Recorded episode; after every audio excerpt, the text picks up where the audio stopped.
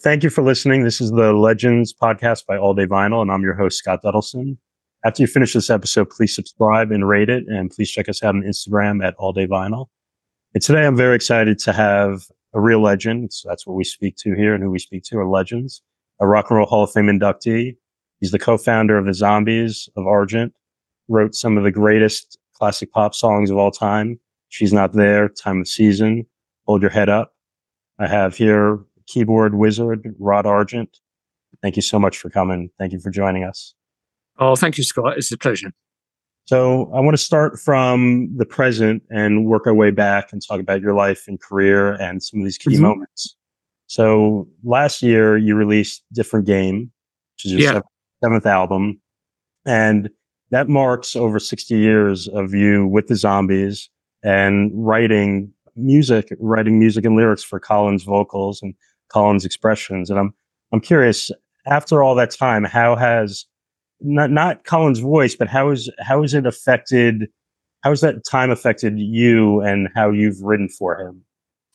Well, I mean, Colin and I, I, am sorry if people have heard me say this before, but Colin and I are always saying that, that he learned to sing, singing my songs because we started, you know, very early on.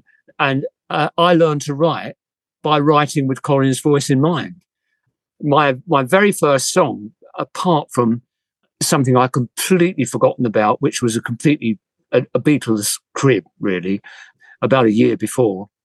But the very first song I wrote was called "It's All Right with Me," and it's still one of the highly streamed songs on on Spotify.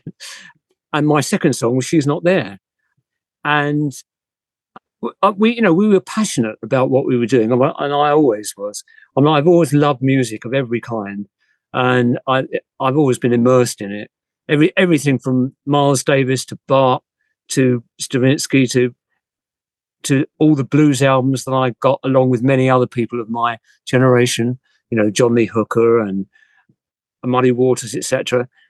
And it was just the most wonderful time to be at the point where the Beatles were breaking open America by the time we turned professional anyway. And we we became the second group to make a number one in America. We were number one in Cashbox in 1964 uh, with the self-written song. We made the nine o'clock news, BBC News in the UK. I always remember phoning up my mother, which was a pretty difficult thing to do in those days. And and she answered the phone and said, You've just been on the nine o'clock news. And I thought, Oh my God, what have I done? But she said, No, they, they've said, you know, your, that your song. And, and the other thing was that I got turned on to rock and roll absolutely because I didn't like popular music, particularly before before this. But when I was 11 years old and I heard Elvis sing Hound Dog, and that, along with many other people, that spun my whole world around. And the extraordinary thing was that just eight years later, we not only had the number one in America, but many years after that, I found out that Elvis had that song and two of our other songs on his jukebox. So I just thought, well, because when I first saw Elvis, I thought, there's no way that I can ever really be a part of this. I mean, the two cultures were so much a million miles apart from each other. But in fact, it happened, you know, and and it just seemed really quite unbelievable when I heard that. I didn't hear that until the nineties, nine the the uh, nineteen uh, nineties. I always have to remember now what century we're in because we've been going so long. but anyway, that was that was the thing, and uh, we were just very very lucky. We had, you know, it was the perfect time. The Beatles had just broken down the doors to America, the sacred place of most of the music that I adored. And and there we were to t- toddle in behind. So it was it, it, was a fantastic time, and it was a dream to be you know 18 years old or 19 by the time we went for our first tour in America. And Colin and I are 10, 10 days apart. Colin always used to be known as the boy who sings. When when he was young, growing up, he would never stop singing. But he was a great sportsman as well. He he was one of the top 100 yards, you know, it wasn't 100 meters in those days, but he was one of the top 100 yards teenagers in the country. He was really a great sportsman. And then, then he discovered girls and, you know, that went out the window really. so we had the chance to start the band and it was just happenstance. I'd never met Colin before the day of our first rehearsal, but, but, you know, it was, it has been a journey all the way through. We, you know, we haven't, we haven't sort of worked together in a band all the time since I was 18 years old until now, but we've always kept in touch. We always got on really well and we've always crossed paths musically as well. So, you know, it's been, it's been a terrific experience. And, and here we are. I always remember my dad was, he had his own semi-pro dance band from the age of 17 to the age of 83. And I, it used, I used to, used to kill me that. I used to think that was so funny. And yet here we are sort of not that, not that far away from that, you know, so it's, it's pretty crazy really. And uh, the, the legend is with She's Not There, you wrote that on a lark because you got a contract with Decca and somebody suggested you write songs. The other legend is that John Lee Hooker was an inspiration from it or for it. Can you talk yeah. a little about that? Uh, sure. Well, what actually happened was we had this beat competition, the Herts Beat competition, and we won. And after the show, you know, we were over the moon about winning. And there was a knock on the door, and in came Dick Rowe, the head of Decca Records, the man who famously turned down the Beatles. And he said, Decca would like to give you a, re- a recording contract for one single, you know, for one single. And we thought, great, fantastic. And we'd already recorded a version of Summertime and a, a studio called the Jackson Brothers. And we were going to release that. But one of Chris's relatives was a professional musician, and he knew a producer called Ken Jones, who just produced a couple of hit records. I think I can't even remember what they were now. And he said, he said, I'll get Ken to look over the contract. So Ken did look over the contract. He said, it's pretty good, really. He said, but there are one or two things I think you, you should get them to change. And then he said, you know, if you ever wanted, I could always produce you. I've done this and I've done that, you know, and I know my way around, you know, Decca and, and some of the studios. And we thought, oh, yeah, okay. We thought we'd give it a go because we, we were aware that the Jackson brothers were a bit of a semi pro outfit. So the date was booked for a few weeks' time. And Ken said, you could always write something, you know, yourselves. And Chris and I went away and we did. The rest of the guys, it didn't even register with them. And Colin forgot that he said it, but but Ken did. And I thought, you know, with that, I always use the same phrase with the naivety and ignorance of youth, which you only have once, but which is a fantastic thing because you're not scared. You know, you think, I can do that. I can write something, you know, not knowing anything about recording or anything about the business. My God, what pitfalls there are. But I thought, yeah, I can write something that's as good as the Beatles and yeah, and Colin will sing it and he'll sound great. You know, it's got to be a lot of harmony in it. That would be fantastic. And and I, I had in my head, and I sat down and I had in my head the idea that I wanted the first part of it to be based on a blues scale, but I wanted it to be moody. And then I wanted the second part of it. It's very strange arrangements She's not there. It's in three sections. And, and the bridge is where it goes into harmony and you've got three part harmony. And then it builds up to the single note that Colin sings on the climax, which was right at the top of his range. And we were changing chords underneath him. And it ends on a climax on a major chord. And then we swoop down again to the minor blues scale. And, and that was what was in my head. And I put on some of my old blues records that I hadn't had for long. And one was a John Lee Hooker record.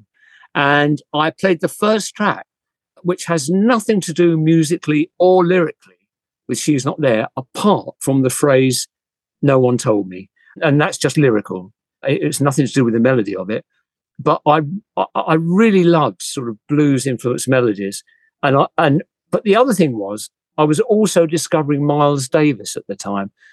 I think it was a wonderful time for music and it was a wonderful time for the, the Miles Davis band with John Coltrane in it, Milestones was the very first jazz record that I could afford. and I fell in love with it. I can still sing most of the solos on that now. I, I, I still love playing it occasionally. It still sounds wonderful to me.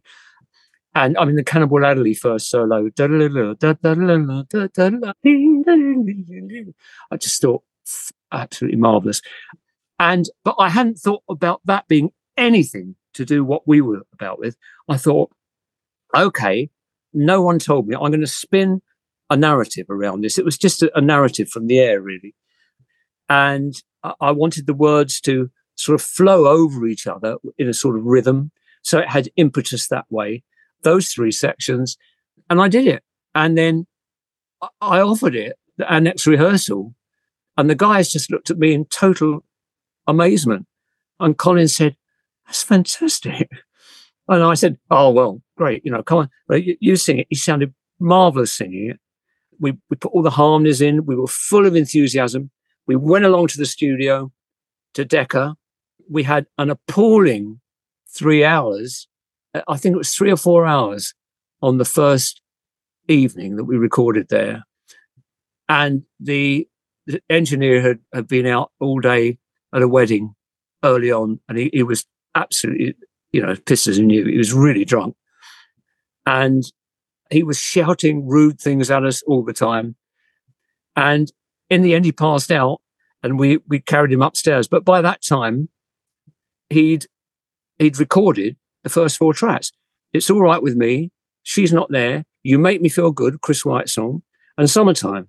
And the next day, Ken was a lovely guy, Ken Jones, but very autocratic. He didn't allow us at any of the mixing sessions. So the next day, obviously Terry Johnson came back. Terry Johnson was the engineer. Sorry if I said the name wrongly before. It's Terry Johnson. And his tape op was Gus Dudgeon. And, but Terry mixed it the next day. And Ken came to one of our houses and played everything through. He said, We've got to choose a single. And it was between She's Not There and You Make Me Feel Good, Chris's song. And it was a toss up. We, we thought they both sounded great.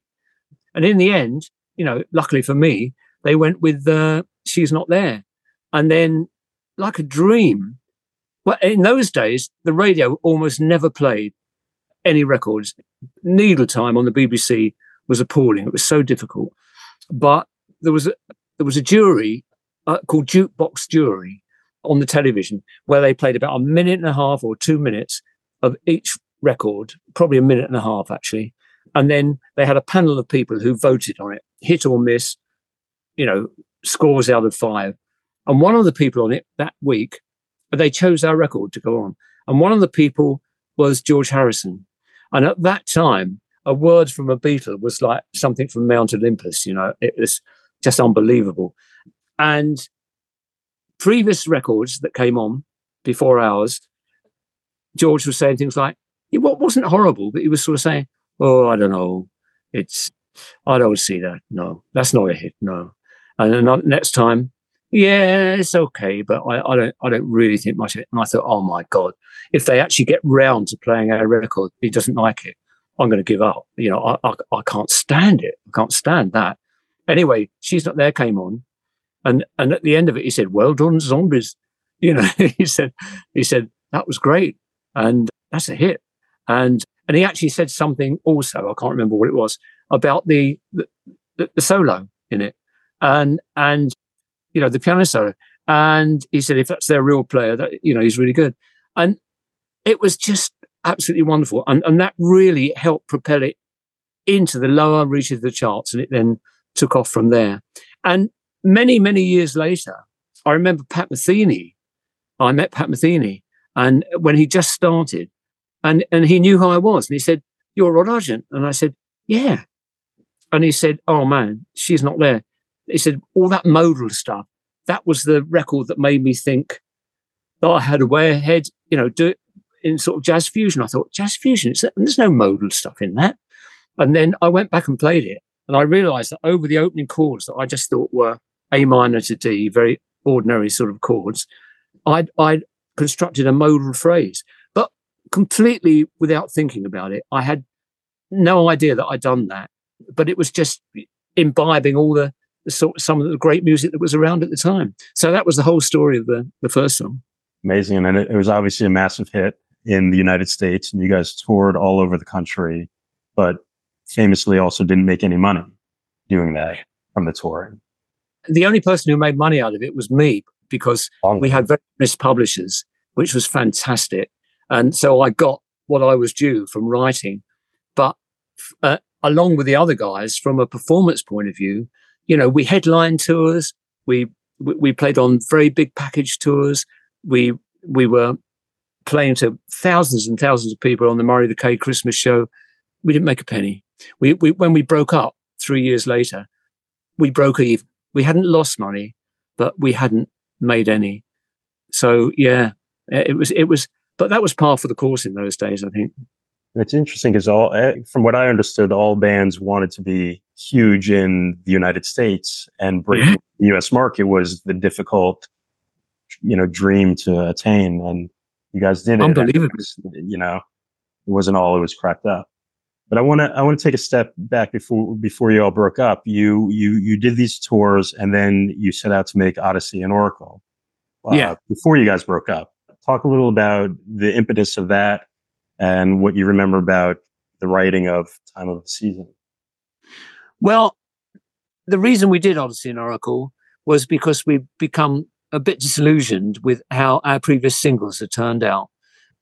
Our producer, Ken, did a wonderful job on the very first session we did because he was just reacting to what was there and making the best out of it. After that, he had a very analytical mind and he tried to hone in on what he thought were the things almost like gimmicks, not gimmicks, but the things that the points that made the record successful rather than just take the song and get the most out of it, however that song was, and be very natural. He was always trying to put in something that he thought people would react to. And it was driving us crazy. And so it was on the cards because, as I've already said, we we we only broke even from touring. And it was on the cards for me and for Chris White, we were okay because we had these honest publishers. But the rest of the guys from the performance earned nothing. Well, we just broke even. And, and it was really crazy. And so one day, Paul Atkinson, the guitarist, said, I've got to leave the band. He said, I'm broke and I'm getting married. You know, I, I just need some money. And, and, and that seemed to be the moment because we hadn't had a hit in the UK, even though we later, many years later, found out that over the world, we always had a hit somewhere. But in those days, nobody knew. I mean, things got to you about six months later, you know, the news from Japan or, or, or from the Philippines or, or whatever. So the band was, it was in the air, the band might break up. And Chris and I said, do you know what? We've got to try and produce ourselves. We don't know if we can, but for just one album, so we can get what we hear in our songs over on record. And that's what we did. And actually, Ken Jones, who was very autocratic, but when he wasn't in charge, he said, I'll help you. He said, I'll get you into Abbey Road. That was almost impossible in those days. It was called EMI Studios, and they only dealt with EMI acts. But he got us in. I don't know how he did it, but he did. And we we did it very spasmodically. We had very little money to do it. So we would do, you know, like a couple of weeks and then three months later, another, another week or another, or maybe even two or three days. And, and, and we just sort of took sort of three patches like that. The whole thing only cost uh, a thousand pounds to make. It was even in those days, it was not a lot of money. And we loved it. We thought, uh, you know, we had some great people. We, we walked in just after the Beatles had walked out, uh, having recorded Sergeant Pepper to do our first sessions. We, we got the results of some of their avant-garde thinking uh, technically, and the engineers, you know, had all that in their minds. And we had Geoff on two or three songs, and we had we had Peter Vince, who was also a great engineer as well and and they and they loved working with us. They honestly did. I mean, Geoff Emerick in his book said the Zombies were the only band who weren't trying to sound like the Beatles. They had their own thing, you know. and which I thought was lovely of him. So you know, we did it, and we all felt it was the best we could do. But the record company liked it, but didn't think it was commercial. That was the story of our lives, really. The record companies never think what we do, even when she's not there. They like the record, but they didn't really think it was commercial until George Harrison said that, and then it started selling.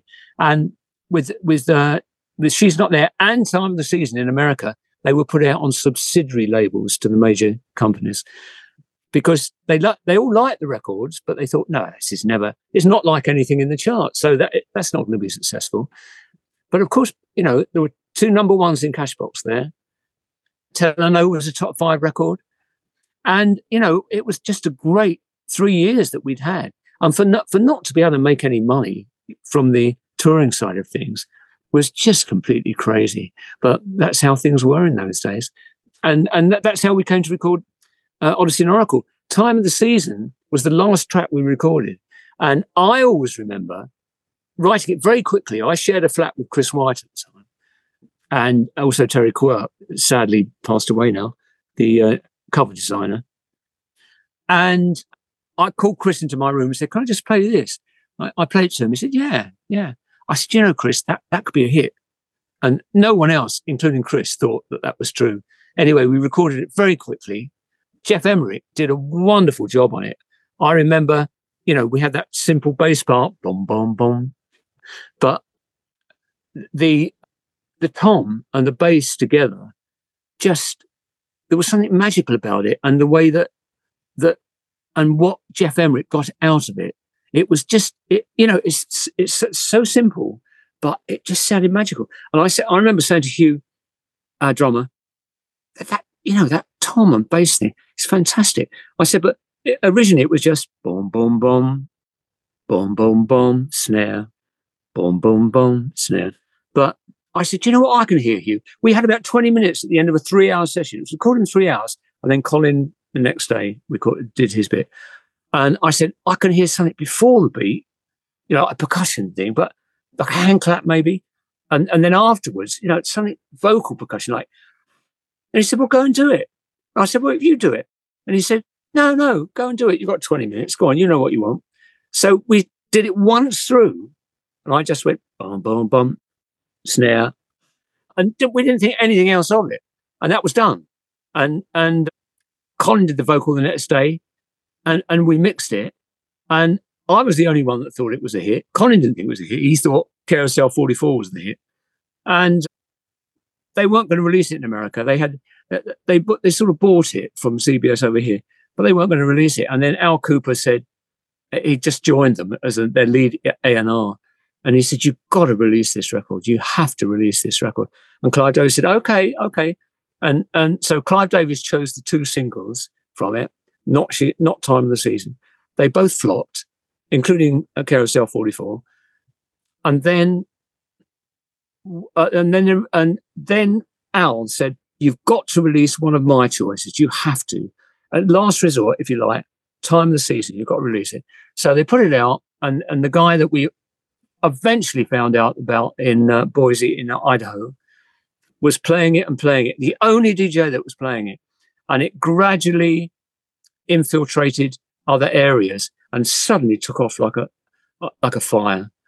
And, and it really zoomed up. And it became number one in Cashbox on the very day 50 years before, the absolute day 50 years before, that we were inducted into the Rock and Roll Hall of Fame. Mm-hmm. So that was a, a bit of lovely happenstance as well. And and you guys were broken up by the time that it had shot up to number one. You were already on on to Argent. Is that right? Yeah, because I'd already started with Chris, started to form Argent. And Chris was a silent member, but co-wrote and you know did various things. And we had all sorts of plans. Chris and I had a, a production company called Nexus, and we wanted to we wanted to produce three artists. We wanted to, produce the Zombies, uh, not the Zombies, Argent, sorry. Colin's solo album. We wanted to do a solo album with Colin. We still love Colin's voice, and we were still great friends with him. And what was the third thing? I can't remember now. But anyway, it was about 18 months after the album was first released in the UK that it was a a hit in America, and it actually reached number one. And by that time, we just flew over to CBS, spoke to Clive Davis, had the easiest meeting I've ever had in my life because it was number one. And and and he said, "Yeah, here's here's the budget. Go and you know produce the albums." And we and we recorded the the album of Colin's one year, produced that, which I think is the most beautiful album from Colin. And even I mean, Chris and I had the ideas about the album, but it was Chris who put us in touch with through one of his music business relatives with Chris Gunning, a string arranger. And and I had this idea of making a really avant-garde album. The very first track we did was Misty Roses, song which Colin had, had found and chosen. Very, very beautiful. We did it as a little jazzy thing. And I said, you know, at the end, we should open up into something that goes into sort of bar Bartok territory. And and that that was my idea for the whole album, really. And and Colin, first of all, thought it was crazy. And when he first heard Chris's arrangement at the end, he said, I can't sing over that. But he, he got to, you know, adore it. He got to really, really love it. And he did sing over it. And many years later, many, many years later, I remember the when we were just making a name with our present incarnation of the zombies, the guy who's the lead singer with the Black Crowes came down to an early afternoon sound check for us, and he wasn't on till late in the evening. And we thought, what's he doing here? And he said, and he came up to us and said, man, he said, Misty Roses is my favorite track of all time. And, and you think, you know, you can't make assumptions about what people like because musicians often have their finger in many areas and love many areas. You know, you can have a real heavy metal band and, and they, and they absolutely, I mean, Metallica are great fans of the zombies. I mean, you, it's such a different area that they deal with. But you know, that's that, that's that's the great thing about musicians. You know, they don't have the prejudices that that many other people do. Your your music transcends as well. And and one year, which you just mentioned, which was Colin's first solo album, is a wonderful album, and it was just reissued, and it's it's tremendous. And and I'm curious, was there at that time ever consideration because it was you, Chris, and and Colin to do it as the zombies, just to even capitalize on what was happening with Time of Season a couple years before? No, because we never look back. I've never done that all my life, really. And the only reason we got got together with Colin again was to have have a ball doing new material, really, and and and giving us an outlet to continue writing and playing and trying to do something that was that was you know, of, of the, the current day. I don't mean in current fashion, but something that was turning us on for, for real. Because otherwise, what's the point in doing it? You know, we never did it just to make a buck. We honestly didn't. We always wanted to, you know, because you've only got one life, and and I always think you, you know, the end you want to look back and say, well, really gave it. May not have got everything right, but gave it the best shot I could. You know, uh, so that was it really. I got I got one more question about the zombies early days, and I'll have a couple more questions and then uh, okay. wrap. But so when when time of season was hitting big, there was a demand in the United States for the zombies to be performing, and so there were a lot of fakes, or a few at least fake zombies. One that included uh, Dusty Hill and Frank Beard of ZZ Top. and I'm curious if you ever had an opportunity to speak with them when Dusty was alive, at least about that.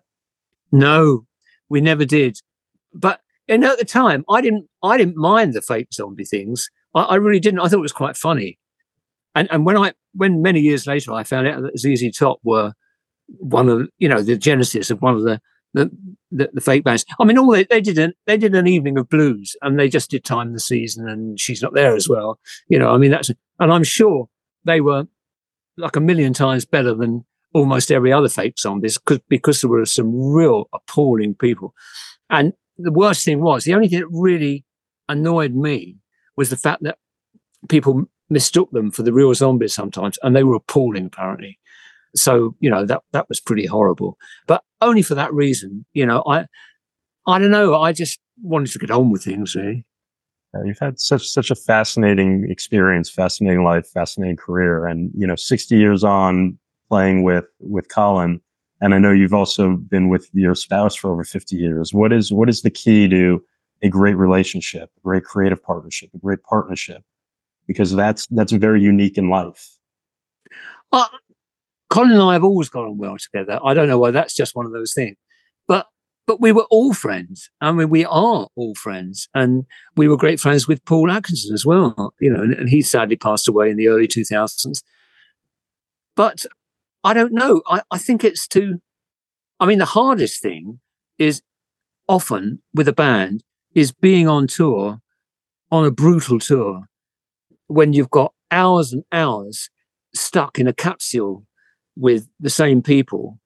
And and I think one of the one of the, the ways to, to get to that is to always give other people their own space and, and not to, you know, do too much. I mean, either go to sleep or read a book or, you know, uh, keep yourself to yourself to to quite an extent. That doesn't mean you can't ever have fun together. You know, you can, but I mean, to give people that other space, I think is is a way to keep things going. I mean, that's the hardest thing, really.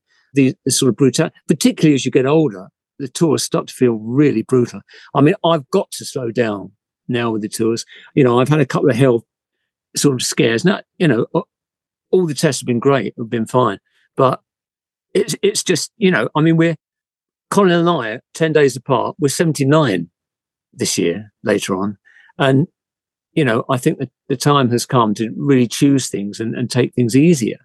But that doesn't mean we can't still get passionate about what we play. And I think that on stage, I think, say the last tour, in spite of the problems, the last tour, we, we had a fantastic response from everybody. We always have a, a component of young people in the audience always young bands and young people. I mean, people of all ages, of course. I'm not being ageist. It's it's, but it's great to see that, and you get a huge amount of energy when people are a bit younger. You know, coming back at you, and that's fantastic, and it's very rejuvenating to feel that actually. And so for that, what it whatever it is, hour and a half that we're on stage, everything feels exactly as it did when we were 18. It's just that leading up to it, it gets a lot harder, and and all the paraphernalia that goes with touring, you know, and all those hours in the bus, the early mornings, the the pressure of everything, and not, not being able to come down in time, etc. That that becomes very hard. But the actual playing, I, I mean, there was um, what's the name of the oh, recall? That's my problem as well. Getting older. Oh God, what's the name of her? there's this really, really good sort of indie young. This doesn't mean anything. Me saying this because I can't remember the flipping name. I, I can't believe it's gone gone from my my lips. But she she is the most enormous zombies fan, and she's 24. You know, and making real waves. Whoever this person is. oh, I'm so sorry she ever sees this. But uh, it's you know to do it for real, to keep doing it for real, is the important thing, I think. And and and if you always try and do that for real, rather than say we should release this because that's commercial, you know, just say let, let let's let's let's write in the same way that we always wrote. In other words, get the kernel of an idea, and if it turns you on, you know, if I'm writing it, it turns me on. I'll then get Colin over and say, "Do you want to try this?" And see, see, see if you react to this or this, you know, hits you in, in any sort of way and he will. And and if he gets really involved with it, then that's great. And we'll work on it together and have real fun at that stage. And then we'll play it to the band and we'll see see how it works out in early stages with that. And if that really works, then then we're rocking and rolling, you know.